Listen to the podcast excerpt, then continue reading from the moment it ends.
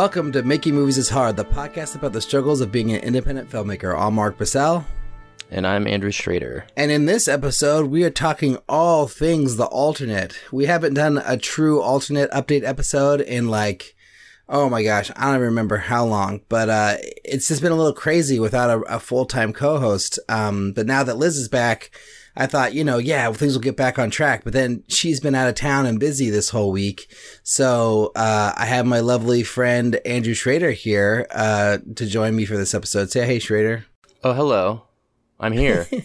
He's here for you. Uh, yeah, thank you. Good timing too, I have to say, because I've been like doing a ton of work uh, on my end about how to go ahead with filmmaking, like what kind of movies and what budgets that I'm going to be pursuing, and talking to a ton of people. So when you like hit me up for this, I was like, oh, this is perfect.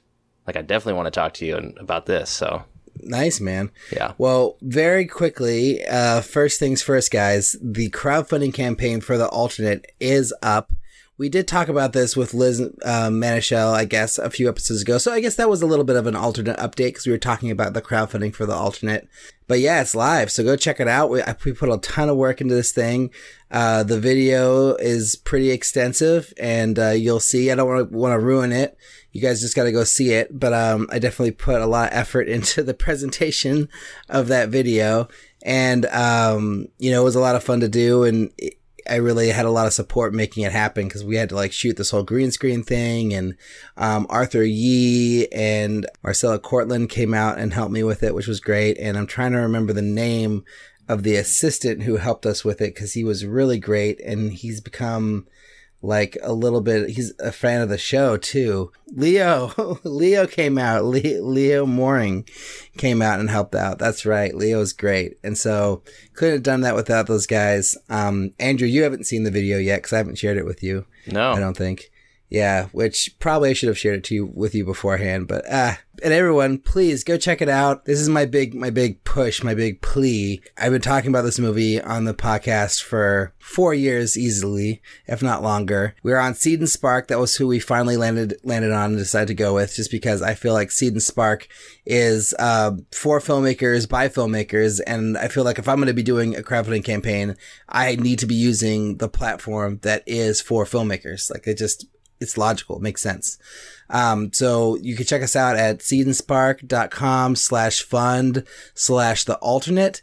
So go there, check it out. Um, and yeah, you know, one of the things I was saying um, in the video, if you've seen it yet or if you haven't seen it yet, if everyone who listens to this show contributed $20, we would have our goal like right away. Cause we have roughly between a thousand and two thousand listeners a week. So if it was like, let's say we in the middle, 1500, everybody gave 20, 20 bucks, 1500 people on day one, we would be at $30,000, which is over our goal. So people, go out, support the campaign, contribute what you can to it, share it, post it, blast it, all that good stuff. This this movie has been my life for so long. It's been the main project I've been working on forever, and I'm finally getting to shoot it. But I literally can't shoot the film if I don't have this uh, crowdfunding campaign be successful. So please check it out, and you know any support you can give would be super appreciated. And uh, we've got a lot of fun videos planned for this. Like once we hit certain markers, we're gonna uh, release a bunch of videos, especially the main one is the teaser trailer. Like we're, we're holding the teaser trailer back until we hit 30% of our goal. So once we hit to hit uh, 30%, we're going to release the teaser trailer publicly. So I know we've been talking about that for at least a year because I shot it a year ago. Uh, so, you know, if you want to check out that teaser trailer, help us get to our 30% goal so we can unlock it and share it with everybody. Yeah, and also, as long as I've known you, you've been talking about the alternate. I met right. you five years ago, and uh, I think you started the podcast to to. It wasn't it in part to like chronicle the alternate? Yeah, that's part of the whole thing of the podcast was to be chronicling the making of my first feature. And it was like Timothy and I were like both going in, in like in pre-production on our first features when we met. And so the whole, one of the, the points of the podcast was to like talk about the struggles of getting our films made. And in that process, uh, Timothy quit filmmaking. That's, it's a struggle. Yeah. it sure is a struggle. And I'm still here and I'm actually making the film, which is so exciting. And, you know, I, I met Andrew at a film festival, uh, where he was showing his second feature, um, which was really, really fun. And uh, The Age of Reason, if you guys don't know, it's a great film. I don't know if it's currently available anywhere right now. It's on Hulu. It's on Hulu. Oh, and Amazon, but don't buy it from Amazon because the buy it from stripper is fucking everybody over. Okay, move on.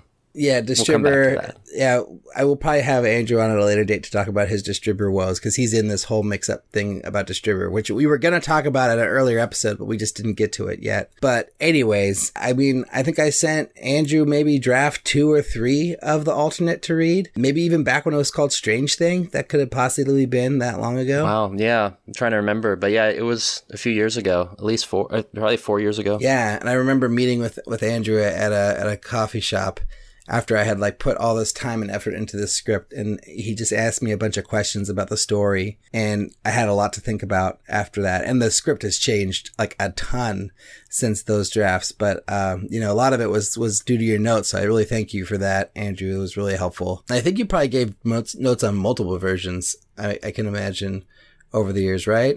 Or was it I just can't one? remember. I don't know if it was just the first one, but I don't think I've seen a draft in a couple years at least. Yeah, So. probably not. Um, it it's probably like ready for. Well, that's not true. I think it's ready to be shot, but but you know, it's always good to get like you know more feedback from people, even when it's close. I think you know. So if you're up to read it again, I will. I'll send it over. I'm I'm in the middle of like a big cut right now because I got to cut down. Um, basically about 16 pages and I've cut out half of that. I've cut out about eight or nine.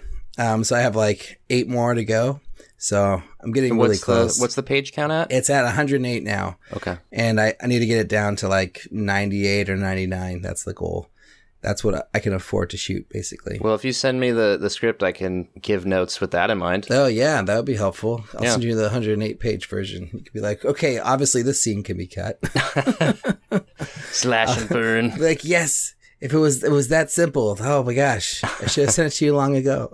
but yeah, so uh, you know, it it's been really it's been a lot going on with the movie in the last three to four months or so. Um, been working on it a lot, making big big uh, leaps and bounds towards shooting. But Andrew, I don't know. Do you have any questions for me? Like any things that you Yeah. like think I should have done by now that maybe I haven't done? Like, you know, you want to like, I don't know, run through some things that I should be doing when I'm shooting my movie in like two months? Well, well, here here's what I was thinking. So my question is, where are you at? Like, where what? I know that you've got like a million things in your head right now. I guess my first question is like, what's your plan for you? So I'm assuming that while you're shooting, what? Just tell me like the number of days that you've got planned, when it's going to be, and I'm assuming that you're like clearing your schedule. Like you're not working, you're not doing anything. So like, you're Right. good in that in that regard, right? Well, I, uh, I pretty much stopped working, uh, in the beginning of September. So oh, okay. pretty much all September, I've been only working on the movie. I, uh, I took a couple jobs. I just did a two day job this week that I probably shouldn't have done, but, uh, you know, I felt so guilty that I wasn't making any money that I was like, I should make at least a little money, you know? Sure. Um, and I have one more shoot day for sure that's going to happen in October. And someone just called me about a shoot that I was like, oh, maybe I'll do it, but I probably have to turn that one down because I just really need the time to focus on stuff. Um, but yeah, and I, I definitely wanted to be like a hundred percent for full time, uh, on the movie when I was doing the crowdfunding campaign because last time I did a crowdfunding campaign, I, I was on vacation for two weeks before it. And then when I got back, I was like, I'll have two weeks to promote the campaign and I'll be totally good. And it was like the biggest disaster ever. And I didn't know what I was doing. It, it was insane. So I think this time I've put a lot more work into the prep and the execution. I have a team behind me. You know, it's, I'm, I'm pretty confident that things are going to go well. Um, but I just need to, you really, really hit it home with all that. I'm going to do crowdfunding events. I didn't do that last time. At least one, probably two crowdfunding events. up, Um, up there, up north. yeah, yeah, I think Cool. so. Maybe one in Los Angeles, but definitely There's one scheduled. Um, actually, this is probably a pretty good announcement to make because for everybody who contributes to the um, crowdfunding campaign, you're invited to this party. Um, it's going to be on uh, Friday, October 11th in Atherton on our set, on our location for the movie. We're going to have this party like in Jake and Alt Jake's house. It's actually more like Alt Jake's house. But uh, yeah, you guys should uh, all come. You know, if you uh, support the film, even if you don't, email me. I'm sure I can get you on the guest list. Uh, but it's gonna be a really fun event. We're gonna show uh, the teaser trailer uh, for the film, which should be unlocked by then. If it's not, kill me. Um, and then you know, show, maybe show some of my old short films and just like you know, get a chance for people to like learn more about the film and, and meet some of the cast. Well, not the cast, but the crew. Um, I don't think the cast probably won't be cons- secured by then. Um, but you know, maybe we'll have some updates on that to give at least at that time, hopefully. Okay. See, Here's what I was thinking. So in any case, like you have to set yourself up. My goal through this, I guess, is to make sure that no matter what, you're going to make a movie right? Okay. Because that's good. that's the whole thing. Like I don't care how much money you got, whatever. I know that you've got a lot of effects in your in your film, but setting that aside, like making sure that everything's set just on a technical level that like no matter what happens, you'll make a movie if you're Okay. going to do it. Like are- it, like let's say you don't get the crowdfunding, what's what are you Well- going to do if, if it doesn't are, is it is it an all or nothing goal? It, it well, it's it's Seed and Spark does an eighty percent um style thing, eighty percent green light goal. So if we get to eighty percent, which is twenty thousand dollars, uh, then we'll get that twenty thousand dollars. You know, and I basically look at it like this: like I need to raise twenty thousand dollars if I'm going to make this movie. If we don't get our goal, that I think that's the only way the movie won't get made is if we don't get our crowdfunding goal because there's other fundraising benchmarks I'm supposed to be hitting in on top of this because I have a bunch of money in the bank. I have a, a huge portion of the budget already secured. But in addition to the crowdfunding, I need to raise a little bit more money. But like, let's say I get the crowdfunding campaign, mm, you know, secured, but I don't raise the other money that I need. I'm still going to make a movie. You know, I still have a backup plan for how to shoot in December. It just, we'd have to just scale back, basically. That's all. Okay, got it. So what what are you are you shooting on your camera? No, What are you so- shooting on? Shooting on a red, most likely. Um, maybe an Alexa. Ooh. uh, but probably a red. Um, you know, I, I think it sort of depends on if we get the Panavision New Filmmakers Grant that we've applied for. Like, if we get that grant, then maybe we'll be able to do the Alexa. But I think at this point, it's probably going to be um, my cinematographer's red camera. We're, we're looking like it looks like we're going to have a bunch of uh, gear donations. So we're trying to do this really crazy thing where we shoot the whole movie on a dolly jib um, remote head combo which basically will allow us to turn our dolly into um, a dolly that doesn't need dolly track because with the remote head that's got a stabilizer in it, like a, it's gonna be like a Movi XL or something like that. Basically, you can push the dolly on its pneumatic wheels on concrete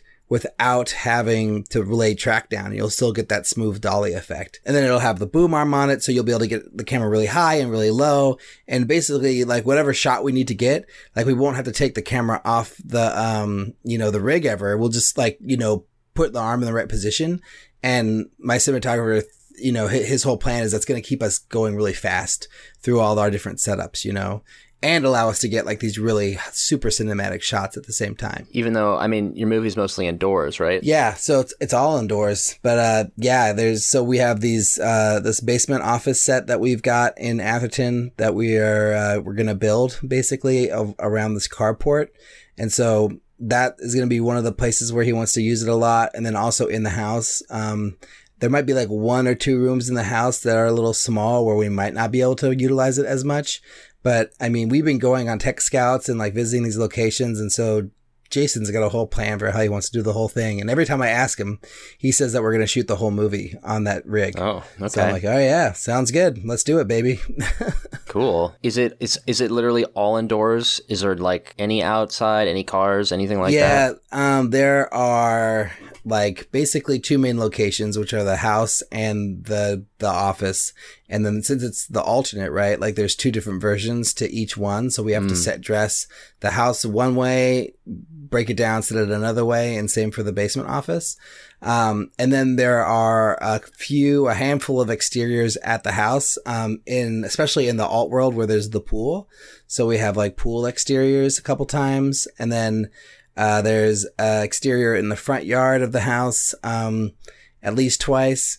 And then there's, uh, one driving scene or a series of driving scenes in the end when they're going from like, uh, Chris's sister's apartment to the pawn shop and and back and forth. So like there's like one scene where Peter drives him there, and then there's one scene where the one Chris drives all you know another character Jake to the the pawn shop. So those are car stuff, and then there's a whole plan to do this like guerrilla style shoot at SFO, which we may or may not do, but my uh, cinematographer is pushing hard to do that because we're just trying to get out of the house as much as we possibly can because um, you know since so much of the movie takes place in the house we really want to like you know try to make it more dynamic by like getting the characters into different locations Okay, cool. Well, that's seems like pretty controllable. How many how many shoot days do you, do you guys know? yeah. I'm assuming you guys don't have a full schedule yet, but no we don't have the schedule yet. Um, i started to make one but then that was when the script was 116 pages and i was like there's no way we can get that many pages into that few days. So we are aiming for 15 days of shooting. That's what we can afford with our current budget and we're going to do five day weeks so five on two off. That's the plan okay, cool. Well, that's not so bad. But then, so then that's like seven, six, seven, eight pages a day. Yeah, it's like something like seven pages a day, which to me doesn't sound like that much because I, I I've been shooting like twelve to twenty four or even more on previous projects. You know, I did this one sitcom where we shot sixty pages in a day, Yeah. Wow. which is like, I mean, definitely not recommended.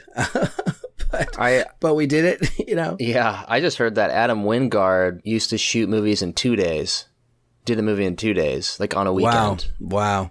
What But, movie um, did he do that that way? Not like The Guest or anything. No, I, I want to say it was. It might have been like Popskull or one of the others. Maybe like his. I think he made one before that. And Pop, I've still never seen Popskull, which I my my girlfriend like knows his girlfriend, and I've been like trying to be like, hey, Oh, like wow. like get me in, t- like just let me like go text her and be like, hey man, my my boyfriend like really wants to see your movie. Like, can he just see your first movie?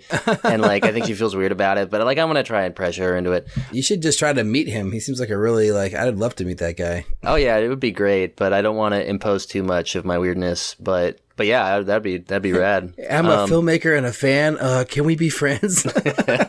no, I would just say, hey, look, man, I got five grand. Let's go make a movie tomorrow. Let's just Oh, go do it tomorrow. amazing. Let's just Yeah. let's just go do it and see what he says. That'd be Um, great. But um, I don't know. I mean, yeah, it seems your schedule seems like ambitious, but if it's all in one location, so so you're gonna shoot basically one half. You're gonna shoot the alt world and the real world. So you're gonna do one and then dress the other and shoot everything else out. Yeah, the plan is to be like probably starting in regular Jake's basement office, shoot that for three days, however many days we need, you know, uh, then, uh, you know, leave there. Then in the meantime, the art department's going to be setting up, uh, the, let's say it's Jake's house, shoot out all Jake's house stuff. You know, in the meantime, go back, have him, he's going to reset it to Alt Jake's office, shoot all the Alt Jake's office stuff. Then in that time, he's going to, you know, have to, you know, do Alt Jake's house and do that whole, that art setup. And then we go back, shoot Alt Jake's house, and then we're done. And then probably in the between there, that's where we'll fit. We have a, a few different locations. We've got like a scene where he, you know, it's like a movie set, like set, you know, that's set in the city or like in an exter- exterior location. And so we could shoot that in between, and you know, in that, you know, while one of those setups are happening basically. And then we've got like a scene at like a lens crafters type store that we can do. And then like there's an office and there's an, there's another office. There's two offices. There's an apartment. There's a bar and there's a pawn shop. And then like one shot in, in a, in a commercial kitchen. So it's like super, that's it. That's like, I just named all the locations in the movie. So it's pretty, it's pretty small, you know, and all those other locations I mentioned, they're at most one day, although I'd probably say that they're all half day shoots. you know, because they're really they're pretty small scenes. You know, um, I think the apartment's probably the biggest scene. You know, besides that, but uh, you know, we'll have to like double up, do like half at one place, go to another scene, do half. One of the things that my production designer wants to do is like get an office that he can dress multiple ways, so we can do like you know, shoot in one part of the office for this one scene while he's dressing the other part for the other scenes and then shoot that part there, you know, next. So we don't have to like move locations to get these little half things done. So we can do like multiple things in, in one location, you know? Yeah. Which I've done on, on films before and I think it works well. Like there was one where we shot in this office and they, they turned it into like four different sets. They're Yeah. like, this office room is going to be the library. And so they like dressed it like the library. This office room is going to be the professor's office. Set it that way. This is going to be like the Facebook office. They set, set a conference room to make it look like Facebook. This is going to be, you know, the movies, like the, the, the interview set up for like when he's being interviewed for this talk show, like set that up over in that corner, you know? And so we'll probably do a similar thing to that. Um, but maybe, maybe with less locations, you know? Oh yeah, the, downstairs in that same office building, they turned that into the the cafeteria for a, a for a hospital, and it worked. It, it it you know it definitely looks like it it, it matches. Like it it feels that you're in that kind of space, just because like you know a little like cafeteria office sort of thing can you know our office uh kitchen or whatever that can look like that can really be any office kitchen can kind of look like an office kitchen for a hospital you know right Yeah. um, so yeah, it was pretty smart. So how big how big is your crew right now? Boy, too big. It's probably like 24, maybe Oh boy. 22. Yeah, everybody's got like a lot of people. So that, you know, we've got three camera, we got three art, three grip and electric. Um, so that's already nine. then we've got sound, which is a two person team. So that's 11. And then we've got, um, hair and makeup, uh, which is one. So that's 12. Uh, wardrobe, 13. Um, and then let's see what else. Then we've got AD and second AD. So that's 14, 15. And then we've got at least two producers. So that's 17, me, 18, a couple PAs, 20. Um, am I leaving any department out? I think that's about it. Uh, So yeah, maybe it's 20. And your sound, you got like one sound sound guy. Two sound. Yeah. Two So sound. a sound person and a boom op right now is what we're Okay. budgeted for. So that's what I mean when I'm talking about scaling back. Like we could go down to, to 10 if we had to, I think. Right. You know, um, how many people did you have on your movie in your on, on Age of Reason? Uh, Age of Reason, I think, was like 25. Oh, so even a little bit more then. Damn. Yeah, it it was um with if you included like we had like dedicated crafty or like dedicated Oh, food wow. services at one point Wow. who would like cook every day, so I kind of factored them in. But yeah, it's probably about the same, probably like 22. But we had an 11 person cast also, Wow. which really ballooned ballooned things a lot. Yeah, yeah. Our cast is pretty small. It's probably like it's two main people, right, who play the multiple roles. Um, and then there's like one other kind of recurring uh supporting role, you know. Um, and it's really those three are the main. And then there's the kid, which is like role is getting smaller and smaller as I cut, which is good. Um, so that's four. And then there's like uh, there's like a handful of other like extras inside, but it's really just mainly it's a really small cast um, which I think is good, you know, because I think you can have a really good, compelling movie with a small cast. Like, look at Ex Machina, right? Like, that's a really great example of like, you know, a really intense film made with like, you know, the smallest cast ever. Yeah, I mean, you really, I mean, I love those movies where there's only really two people. Like, my goal, I would love to do like a My Dinner with Andre movie where it's literally two people Wow. in a restaurant and they're just talking. Uh, Yeah. Just because it's so, so cheap. but, right, right, uh, I mean, I already made my three person movie, so, right. you know, gotta, gotta one up that. Is is a Fever Night your three person movie? Yeah, there's, well, there's actually, I take it back. There's actually, t- there's actually two other people in, in one scene. So I guess there's five, but the bulk of it is just, is bulk of it is actually two people because Wow.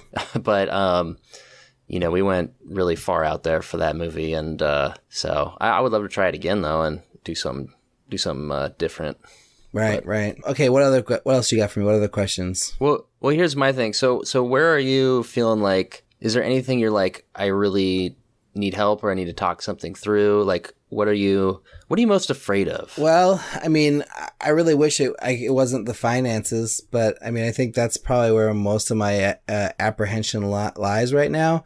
And like, I'm so like you know focused on raising the funds and trying to get that done that I'm I'm probably not putting as much like you know fear into the film itself because I've read the script so many times. I, I'm been I've had like four or five meetings with my production designer. I've had like four or five meetings with my cinematographer. Uh, you know, I'm I'm having phone calls with a special effects person and with my stunts people, and like, you know, I feel like I've put a lot of prep into talking to the different department heads. You know, and we, you know, we've been on set a couple times, like talking through like everything. So I, I feel like we're all feeling pretty confident about the prep for the actual movie. It's just, um, you know, like I, there's probably a lot more that I, I should be doing. Like I really obviously need to get the, the script to where it needs to be. Like that being under 100 pages is probably the one area where I really should be like, you know, stealing more time away from the the marketing and the crowdfunding and the fundraising and focusing more on that. Yeah. What? A, oh, visual effects. I guess I'm worried about the visual effects too. That's the other area that I'm pretty right pretty concerned about. Um, just because like I don't have a visual effects supervisor who's going to be on set with me at the moment. Like I've got a great team in Los Angeles who like helped me with all the visual effects for the teaser trailer and for the crowdfunding videos and everything yes, our crown crowdfunding videos do have visual effects. It's true. Nice. Um, but, but, uh, you know, I don't really have that person who's, um, you know, talking through like all the approaches to all the shots. And I think that is what I'd really want. And I mean, I know my cinematographer is really smart and he's done things like this before. So I think he really understands like what you need to deliver a visual effects team in order to do the shot right. Um, but I really want to be like working with somebody closely on like, hey, like how are we actually going to do this? You know, cause I don't want it to just be what the crowdfunding video is. I want it to be more elaborate, you know, more than just like putting, you know, two, like the same actor in the frame together, you know, left and right side of frame. Like I want these to be more dynamic interactions, you know, more dynamic shots with depth and all that good stuff, you know. So those, I think those things take like planning, you know? Yeah, that's a little different than what you had for Strange Thing, even though Strange Thing had some pretty some pretty like big effects, I thought. Oh yeah. You, you, pulled off. Were you working with someone for that? Yeah. So how do we do that? I mean, I think I had Alan, who was my visual effects um, artist on that film. I think he was there with me on set, and he was like, yeah, yeah, I can do that. Yeah, that looks good. Like that was basically his deal. and like he didn't even, he was just there on set for like the moments when we were doing the visual effects things and just like there to consult, con- consult basically. But it was pretty minimal for what we needed to do as far as, you know, being on, like getting everything he needed it was just like get the plates. That was all it really was, just get plates of everything, mm-hmm. you know and and and I think it came together pretty nicely. Although I think we didn't do the best job with the plates as possible, but we had just we did had just enough where he was able to make it work. Yeah. You know? So that's is that what's keeping you up at night? Is like the visual effects. It's more like I I reach out to a bunch of people who I think can help me, and then I don't. I either get no's, or I won't hear back, and then and then I forget about it. And then when someone like you asks me what I'm worried about, then I'm like, the visual effects, god damn it. yeah, well, it's such like a specialized thing and something that I actually really know nothing about. So, right. like the one visual effects guy I knew who was super talented in LA. Well, actually, I probably know a few of them at this point now, but right. like my one of you know buddy of ours, he just like moved away, and I'm like, damn. I guess that you just have to keep keep searching for people because I don't, you know, I actually that's something I really don't know anything about. But is there anything else that's like because it sounds like you've got your logistics handled like you've had all the prep meetings. Right. Now it's just a matter of like nailing down logistics and like dates and right. i think what i need to do is like getting the script done is probably the most important thing so i can hand that to my ad who can start prepping and start doing his thing you know? And uh, i have all my like major crew people uh, confirmed and booked. So I have like my first AD, my second AD, my gaffer, my, you know, cinematographer, obviously, you know, makeup, like visual special effects. You know, I've got all these people lined up and working on it in some degree or, or another, but I think what probably is the most like nerve wracking thing that I need to like get in on or get on in general is just having a better sense of yeah, like you need to like make sure you do all these things, like get all the small little locations that like won't, shouldn't be a problem to confirm, but you just have to confirm them, you know, and you just have to go out and find like a place you could shoot this eyeglass scene, you know, and it's like not doing them now is okay. Pretty soon, like I need to start confirming all those locations like at least a month out, you know, so I'm not like stuck with nothing when we're ready to shoot, you know. Do you have help with this? I mean, is your producer how how hands-on are other people with the logistics and things like that? They're pretty hands-on. My producer is is definitely going to be producing the movie with me, um, but he's making another movie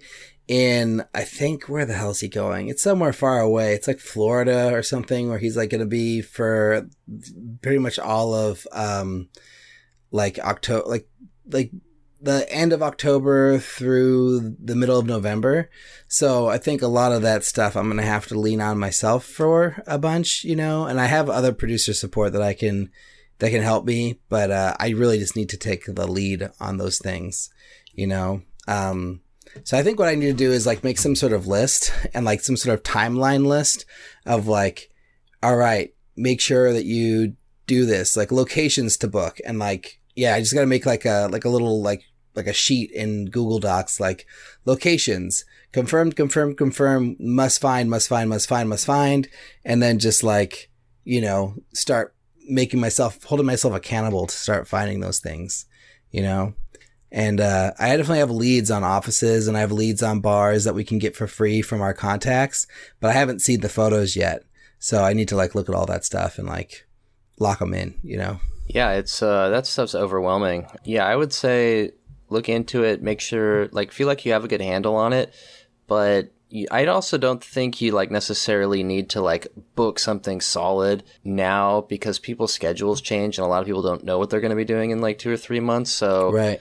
I feel like if you just get yourself in a place where like Right. I can I feel like I have a handle on like places to go. Maybe you've made initial contact and they're interested. That's about all you can really do because even if you book it, sometimes people are just going to be like, "Oh, I can't do this thing anymore with like 2 weeks left." You know, it's Right. the location stuff's tough. I think that's my producer's thought is that he doesn't like the idea of booking out um, all the locations so far in advance because, yeah, that, for that same reason, like things change. So I think he, he really likes doing it like within the first, the last month, you know, to like get all the, the, the, the secondary locations. I mean, it's great that we have the main locations and like getting those booked. Really, that was like a huge source of relief. Like when we found locations that the whole team liked, you know, I was like, okay, like I can kind of relax now, you know, like a Well, big part yeah. of this is solved. Well, yeah, I mean, I'm assuming I haven't read the latest drafts, but I'm assuming it's like 90% of the script. So, Oh yeah. so if you can, let's say worst case scenario, you shoot out 90% of the movie and you've got these other locations that you'll have to do with a skeleton crew later. Right. Like that's the worst case, and that's not what I'm saying you should do, but it's like right. Right. yeah, I mean, if you had to do that, like at least you got ninety percent of the movie in the can, and you know, but I'm, you probably aren't going to have to. But that's that should be Right. like a relief. Yeah. I, I mean, I think the, the, the other thing that this all comes down to is like who I cast in the movie. Cause if we cast like a real, act, like a, not a, I shouldn't say real actor. They're all real actors, but like, you know, somebody who we're going to be paying to do it, like a, uh, like a Hollywood actor who has some credits that people have heard of and is like would be a really get, a big get for us.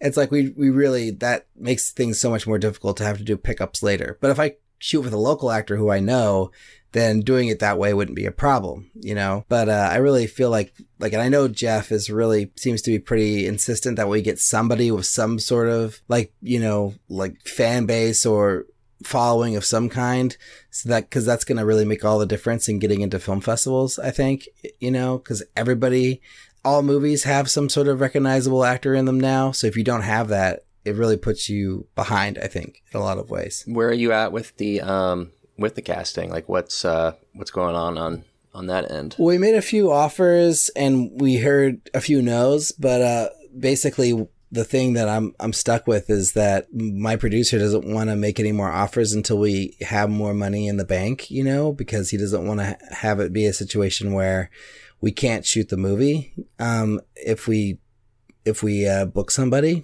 basically. And I'm getting that number higher every day. Like I've secured a few investments and, since he's gave me that, you know, that talking to basically. Mm-hmm. Um, but we know we're, we're just not at the number that he wants to be at. So it's basically going to be up to me to like kind of convince him to be like, look, man, like when can we, can I start sending offer letters again to the people? So we have, we have an, a, identified like two or three actors that we really like and one in particular who we feel like will say yes to this. Um, but we just have to wait and see if, uh, you know, it, what they say once we approach them. Yeah. Okay. And then that's for, and then the rest of the, the rest of the cast.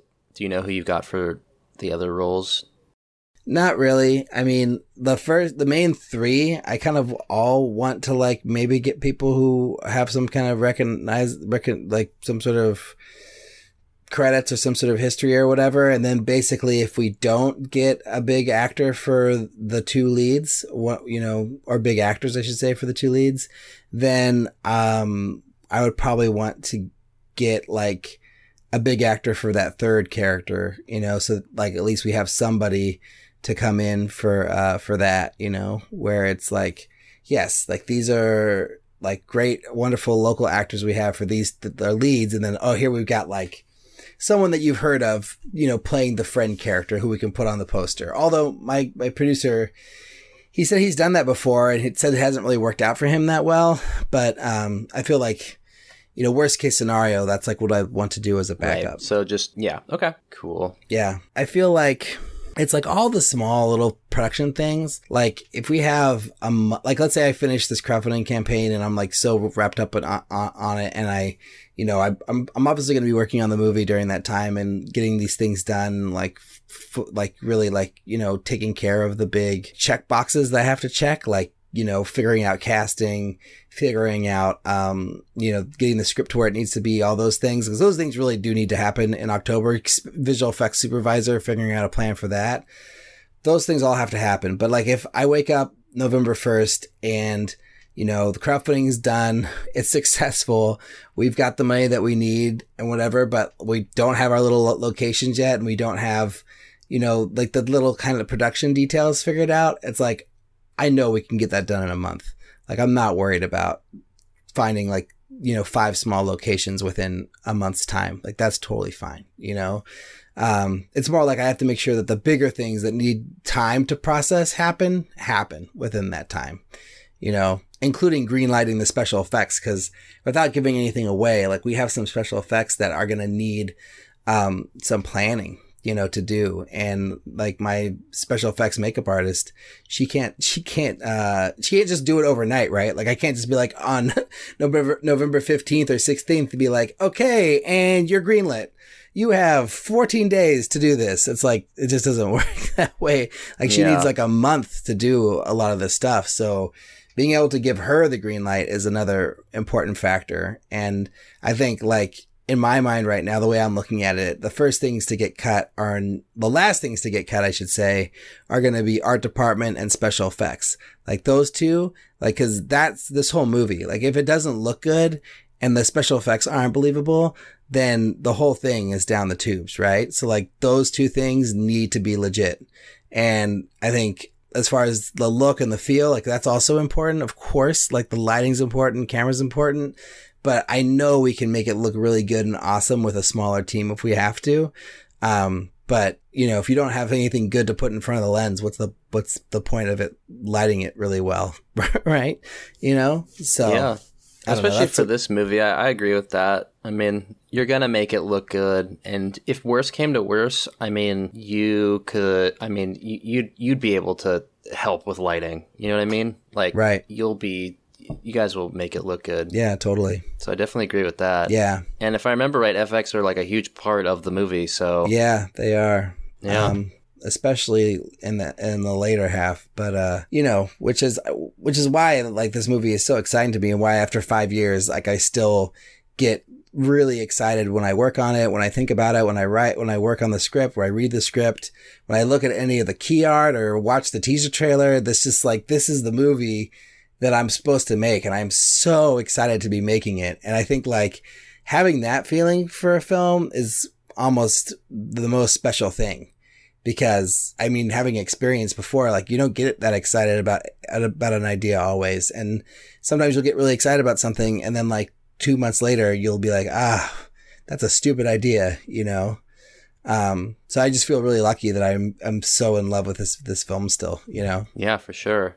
I think we kind of went through most of what I had to ask. Is there any? I have a question for you. Sure. When you were making Age of Reason, for example, did you ever get tired of it, or were you in love with it the whole way through while you were making it? I mean, that movie started in a very different place. Like, it was not a family movie. When we were writing it in college, it was like it was going to be a low. It was going to be like a, you know, five five thousand dollar movie that Jordan and I were going to act in and shoot ourselves and like set up the camera ourselves and like it was a completely like art house like punk movie. And so it just changed a lot because after fever night we were like i don't we don't want to do another two or three person movie. Like let's let's do something completely opposite genre of like psychedelic uh cult. So i mean truthfully i don't i was like not in a good headspace when we were making that movie. So um I don't even remember if I liked it or not. I just knew that like I needed to make a movie. Otherwise, like what was I doing with my life? Like I had no, wow. I had no hobbies, no nothing, and um, right. So you know, I basically said to Jordan at, in like November of 2009, like we need to make something, or maybe it's 2010. I was like, I need to like make something. I'm gonna move to Texas because I need to like make something, and we know that we have people out there. And it was hard to make stuff in LA at the time that we wanted to make. It just didn't the look wasn't right. And so he was like, okay, like, all right. So we moved out to Texas to make Age of Reason. And, and truthfully, I just was like, I need to do something because I'm going crazy. Um, so um, that was, I don't even think I was tired of it or, or anything. It was just like, we just need to make stuff. So, and, and truthfully, from like, from when we ran our Kickstarter campaign, which was like December 2010, we were shooting the following September. So it wasn't a oh, whole wow. lot of time. I mean, we just like went straight into it, and that's what we did with Fever Night too. So I I, I haven't had the experience of like a five year project, right? So well, that's that's interesting because like you know you did it in December and then you shot the next fall. Like this is a lot different because you know I'm you know doing my crowdfunding in uh you know October, and then we're gonna shoot in December. So it's like, wham, bam, thank you, ma'am. You know, sure. Uh, I think the difference though is that you know I've put like four years of development into the movie before that, so it's like I've been working on this for a very long time, and I already have fi- financing and and you know in place. It's just this is like the last piece of it, basically. Uh, so it's it's a li- it's a kind of a completely different approach because like you had nothing when you started your crowdfunding, right? Like you were just gonna make the movie for whatever your, your crowdfunding budget was. Yeah, if we had made it, yeah. I mean, if we hadn't have made our crowdfunding budget, then I don't really know what we would have done, but we would have still made it probably. do, do you remember what you asked for on crowdfunding? Yeah, we asked for twenty thousand. We got twenty five. Wow. And how did you secure that that money? Like, what advice do you have for me, like going into my crowdfunding campaign for my feature in order to make sure I'm successful? I don't know. I mean, honestly, I wasn't very good at it. Like, I don't really know what I was doing, but we just sort of hit up all our friends and family. This was before Kickstarter had sort of before it was really a big thing. We got picked up by IndieWire, I think, because they liked the project and so they they wrote an article where it was mentioned and we got like a lot of funding from that. Like we got a lot of publicity. It made the front page of Kickstarter. So oh wow, I think that that helped boost it. And that was like a total fluke. Like I don't really know how that happened, but it happened. I guess I would say like Did you email IndieWire or did they just pick it up independently? They picked it up independently, which was wow. really cool. I just emailed them today to let them know that my crowdfunding campaign is launching on Monday. Good man. we'll see what they say. Yeah, I've, I've emailed them stuff before and they have not responded. So we'll see. yeah, it's it's one of those things that you like you have to do. You got to do that sort of self promotion, emailing stuff that doesn't feel good. It feels really icky, but um, I feel like you still got to do it. And I still do that stuff all the time for whatever. I tried to get Werner Herzog to do a voiceover on my last documentary. Like I talked to his I talked to his like agent's oh, assistant. Yeah. Was like, dude, like you got to like that. That's and a lot of times you get don't get answers, and sometimes you do, and it's just kind of like whatever. Like move on. But uh, I go like all out I try to get anybody. You know, right. I don't really care anymore. Yeah, I uh, I'm basically focusing on my network. You know, like that's sort of my way to do it, and I'm basically I go through through phases. Like sometimes I'm like, oh gosh, like I, it feels uncomfortable to to put yourself out there in this way, and then in other times I feel like oh, this is actually really exciting. I get to like reconnect with a friend who I haven't seen in a long time or talked to in a while and tell them about this wonderful thing that I'm making that I'm so excited about. And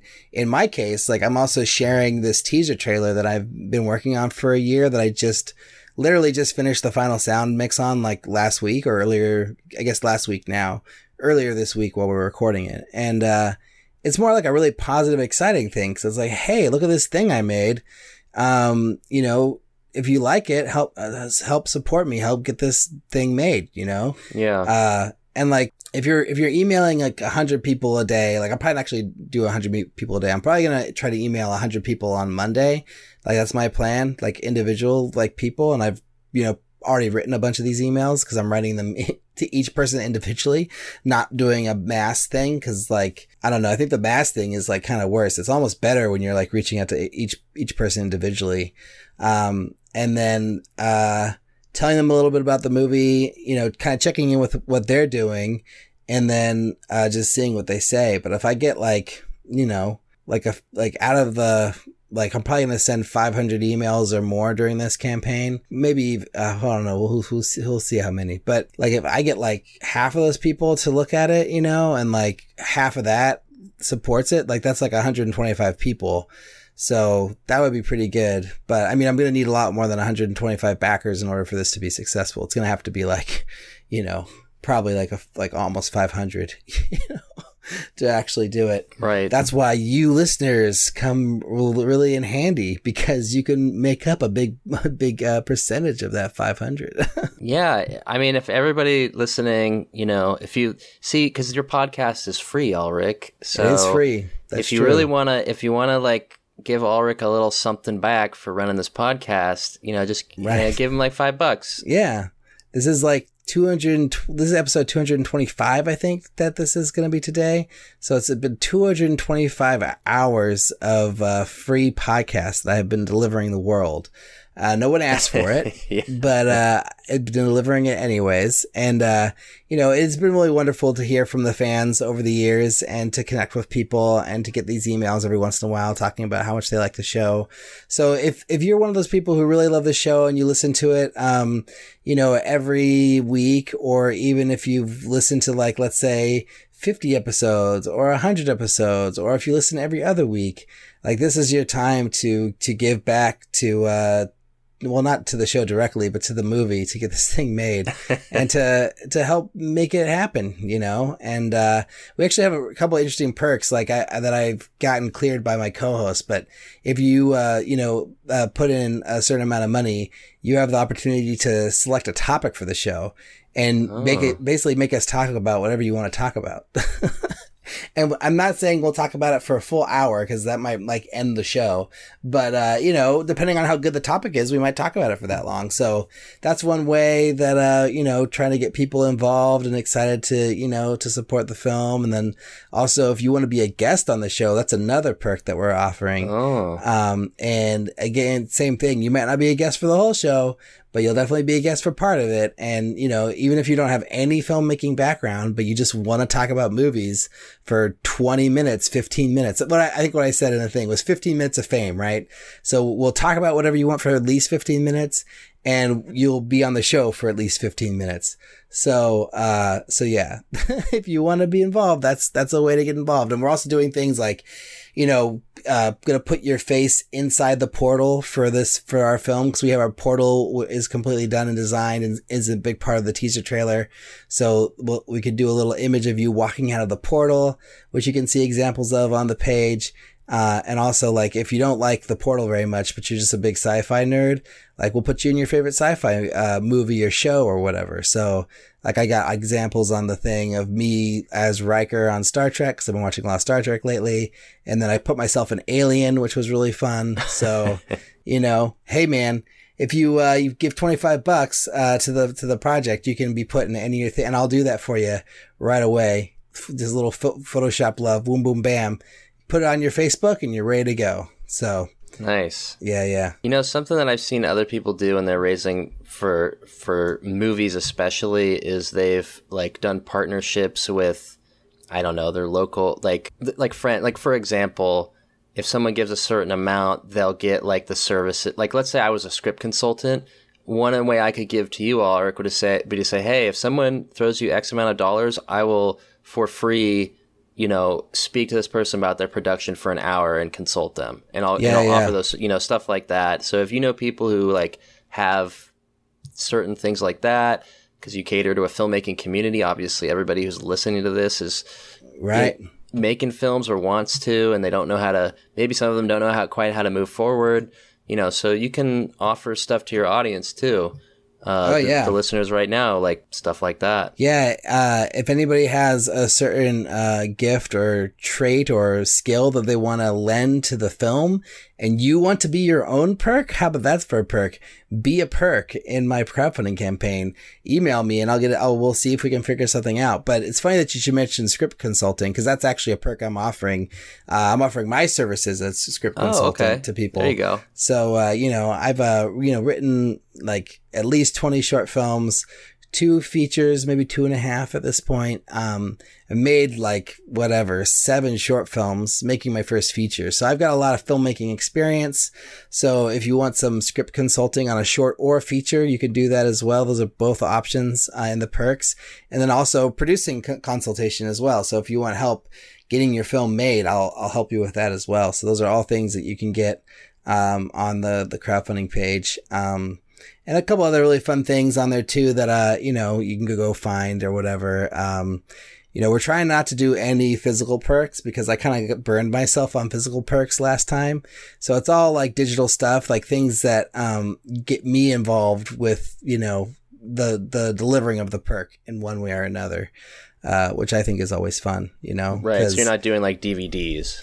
no, no DVDs, no T-shirts, no posters. I just, I feel like my my general thought, and th- we did a whole episode about this, but my general thought is that people don't really want that stuff anyways because it's just gonna crowd up their their closets and their their houses, you know. Um, and that stuff is really cool, and I think it's neat. But I mean, I just think that like. I don't know. Physical perks are a little overrated in my opinion. Um, certain things I think it's better for, like obviously tabletop games, physical perks are a big thing because you're, you're actually getting a, that's the whole point is a game, you know, or even comics, you know, like, like our books, obviously physical perks make more sense. But I think for a movie, it's like people want to see the movie. They want to be involved with the movie. They want to like have some stake in the film. So those are the kinds of perks that I'm offering for the alternates, things that get you involved with the making of the movie. Cause I really, you know, I believe in the collaboration in filmmaking. And I think like, you know, collaborating with the audience in any way I can is going to just make the movie better, you know? Yeah, for sure. No, I like that. Is there uh, a reward for becoming uh, an EP? Yes. Like how much do you have to? Do you want to talk? It's ta- Yeah, the executive producer option. It's actually not. We can't do executive producer because, you know, people who uh, actually invest in the movie, like they have to put a lot more in in order to get the full ex- executive producer credit. But you could be a co EP for five thousand dollars, and then I think the associated associate producer um, credit is is two thousand.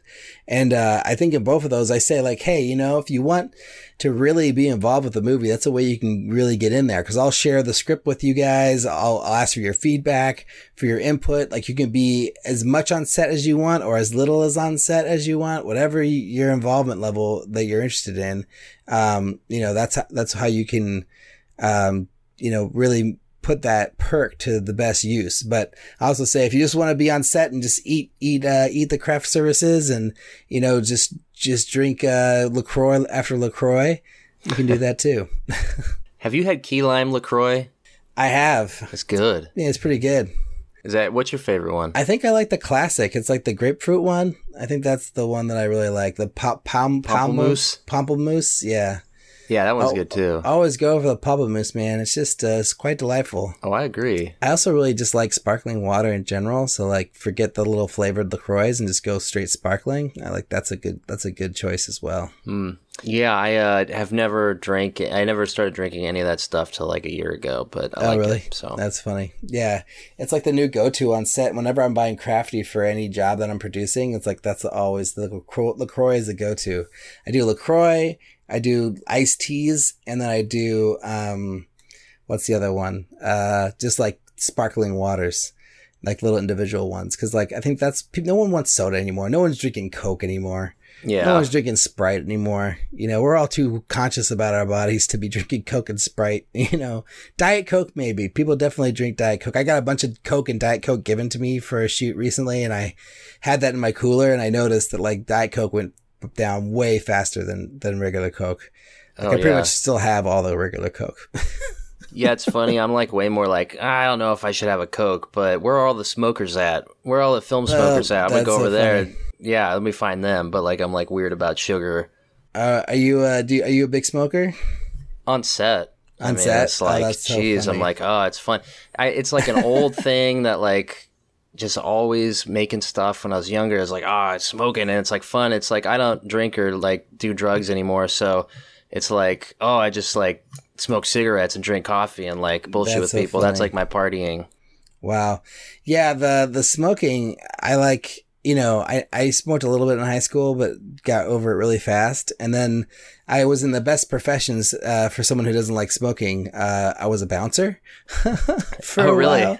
Yeah, and then I was on set, and like, yeah, those two things. It's like everyone smokes all the time, and so I just got used to it. And like, you know, I have a few friends who smoke, and I never smoke, but like, it doesn't really bother me because it's just like a part of the culture in a way, you know. Um, but although I try to really limit the smoking on set because I know that like people don't always appreciate it, you know, and like a lot of locations that you shoot at, there's like a lot of no smoking rules or there's only certain areas where you're allowed to smoke, you know.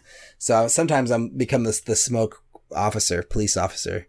Just like, oh, can't smoke here, gotta go to the area. Right. We're why gonna get used to- fined. yeah, that's why I just would smoke in my car. Like oh, that's I funny. was just I just smoke in my car all day. No one could like tell me whatever. And Right. uh, that's where I disappeared to. But now I, I don't smoke in my car, and I just got a new car, so I'm definitely not smoking in that oh, one. that's funny. so Nice, man. yeah, we'll see what happens next time I get on uh, on a bigger set. So I'm wondering, like, do we cover all the alternate things, or is there anything else to talk about the alternate that like we haven't talked about? Um, Well, there is the matter of post, but I Oh, don't know if that's the concern. But I will ask yeah. how much, or not how much, but like, do you have money that you're not touching set aside for post? well, uh, that's part of the the fundraising. So we we do have um, money like like that's you know set aside for the post production. Um, but uh, you know, we're mainly just worrying about getting the movie in the can because I'm gonna be our editor no matter what. So the main part of post isn't even in the budget, you know, because I'm gonna do it. So we really just need to have post for visual effects, um, and for you know sound finishing and delivering and on all that other stuff. Um, but you know, Jeff, my producer, his whole thing is, you know, once we have the movie shot or we're making the movie, like he feels way more conf- confident in raising the last money than he does this first money, you know? So as long as we get what we need to make, make the movie and we get the movie in the can, like that la- the other part, we're not really worried about that much, you know? Yeah. And I don't think we'll have to go back and do another crowdfunding campaign. It'll just be like a matter of like going around to uh, either previous investors or investors who are like saying, "Oh yeah, I think I'm in, but I'm not sure," and then like just being like, "Okay, look, it's time. Here's Yeah. the movie. It's amazing. Like, help us finish it." You know. Um, so I, I think that'll be. I'm I'm pretty confident. I'm kind of confident about it all. You know, which is maybe. Uh, I don't know. Maybe I shouldn't be so confident, but uh, I do feel like we're gonna get everything that we need for this thing. You know, because I really believe in the project. I really believe in our team and I'm getting a lot of positive feedback on everything. So I think once all this stuff gets out to the world and everyone starts to see it, I think we're really just going to get what we need to get this thing done, you know? Yeah, well, you've been putting so much prep into it for so long that it's kind of like if this were a war, you get to, you already got to the battlefield and scoped it out, which is like the number one thing you got to do to win a war. You got to get there first, and you know. Anyway, so um, you know, you you've kind of got everything lined up in terms of that. It sounds like I think you're in good shape. So before we end this, I want I have two questions for you. One, what last piece of advice do you have me for me for the crowdfunding campaign? Like what, what was one thing that you did or that you remember from your campaign that helped you get it done? Well, I think it's a good idea that you're not doing physical delivery of things uh, and something like hopefully it's th- it is things that you can deliver right away or like when you're in post production and not like you know, where if it's like one mistake that I made was we were like, okay, well, we'll do DVDs well, unfortunately for Age of Reason, no distributor at, is going to pick it up if there's DVDs circulating. So that was one that we couldn't deliver on because right. we were like, well, and we were out of money, and you have to factor in the cost of making the DVD if you're not going to do it anyway and sell it. Now, we might still do that because um, no one has the rights to it. We own all the rights, even though it's like it's on Hulu right now. We it's not exclusive. So like we might still do that, but we had to wait to make sure that like we weren't gonna go with a, a distributor and they're gonna want rights and blah blah blah. So, but that's still something that like hangs over my head. Like, oh, that's still something like I haven't delivered on. And truthfully, I don't think anyone cares at this point, but me. And I, I feel like there's like just like weird guilt about it. But um, you know, I definitely think that like you're doing the right thing by not putting yourself um, on the line right. for later on. Yeah, the what the thing that we are offering instead of physical deliverables is like if you want to be involved in the process, you can see a pre-festival cut, like a feedback cut, we're calling it. Mm-hmm. So you can like weigh in on the making of the movie, you know? So like that's like a, a an offer that we're giving, a perk that we're offering. That's uh, cool. That's good. Yeah, and then the other one is a post festival link. So like once the movie has gone through festivals, then we'll send you uh, a link that you can watch um, privately, basically.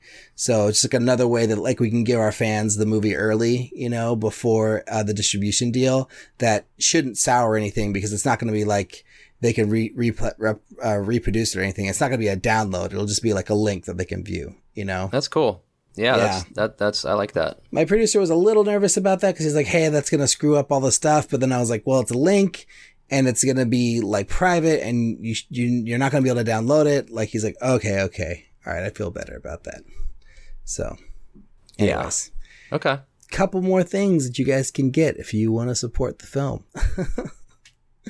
um, yeah, and then the other question I, I want to have you ask me was like, or a little piece of advice was like anything on the movie, like in prepping for the feature, like something I should keep in mind as a director going into my sure. film, like something that I should be doing or like a small tip that'll like help me stay sane. Like, what do you got? All right. A couple things. First of all, the temptation with some people who are shooting stuff, I'm not saying you're doing this, and just like to anyone listening, really, but you're going to be shooting a feature, right? It's going to be basically three weeks. There's a lot of temptation for people to say like okay the first you know we'll like ease into the heavy stuff. So it'll be like okay like maybe the first day we'll like we'll do some first you know couple days we'll like tread lightly. We'll get a lot done but we'll shoot like these kind of more technical things. We, we'll kind of like ease into the schedule.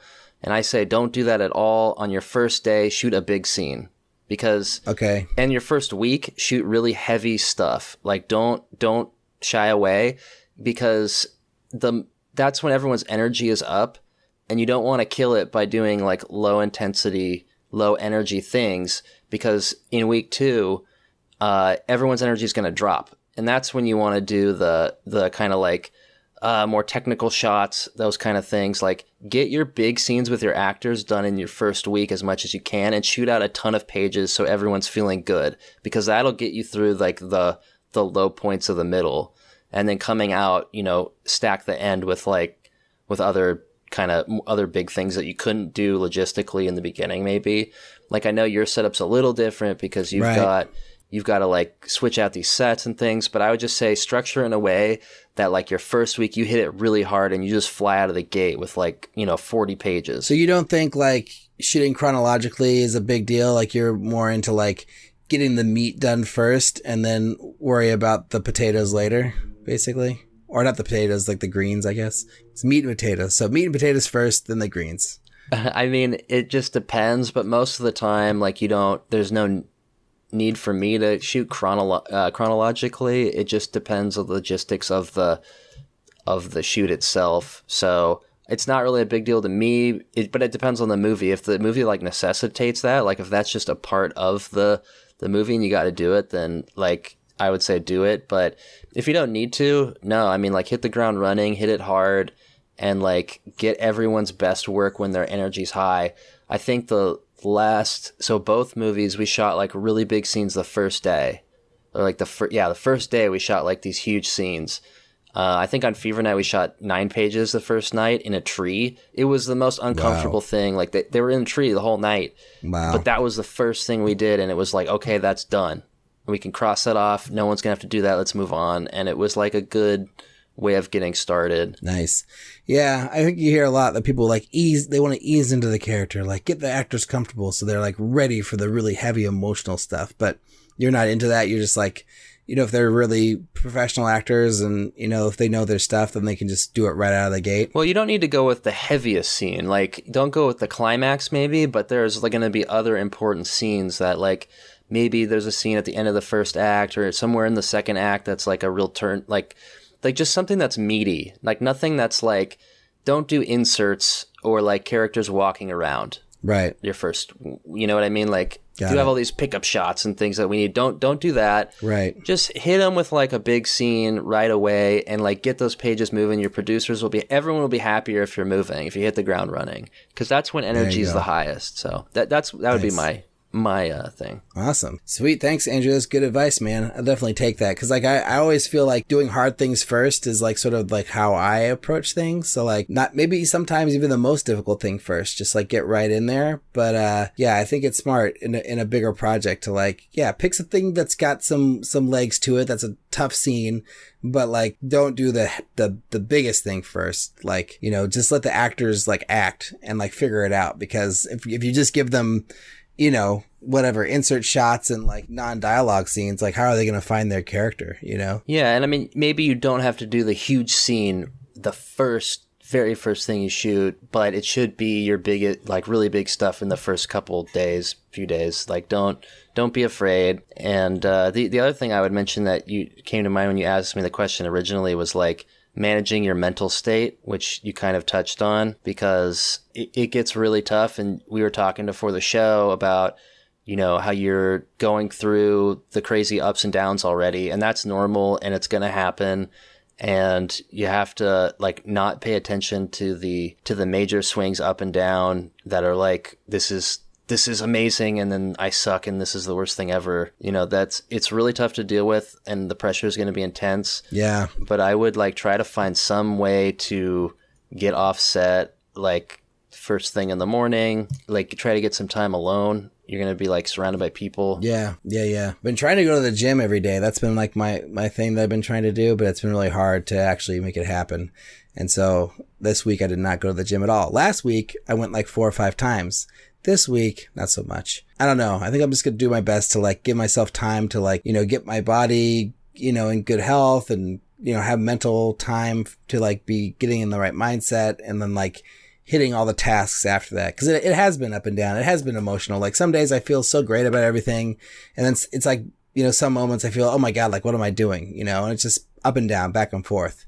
But I think I just need to push through and keep that positivity up no matter what, you know, cause that's what's to, make this thing land is like staying positive, keeping the energy up and, you know, just making the best movie I can, you know? Yeah. And, uh, I mean, don't be afraid of like being, of letting yourself feel the downs. Uh, you don't want to like, I don't know, maybe like rub off on your crew too much, obviously, but you know, just kind of, kind of got to go with it. It's sort of like the price of admission. I feel like for any, uh, I, what is the, what is the, the, I forget the saying, but it's like, for people who have regular jobs versus people who like have creative work and it's like right the cost of you know having a regular job and doing that is boredom and the cost of doing something creative or in our case like making movies is loneliness and that's just something that's going to happen like you're going to feel super alone wow yeah, yeah, crazy. So, thanks so much, Andrew, for this episode. It's been great to talk about the movie. I hope everyone's gotten their fill of the alternate for now. Uh, we're going to do one more alternate based episode during the campaign. Uh, probably with my production designer Rob, where he's going to talk about cra- uh, crafting the look of the alternate and like you know what his work has been and like what he's focusing on and like what it's like for us to collaborate.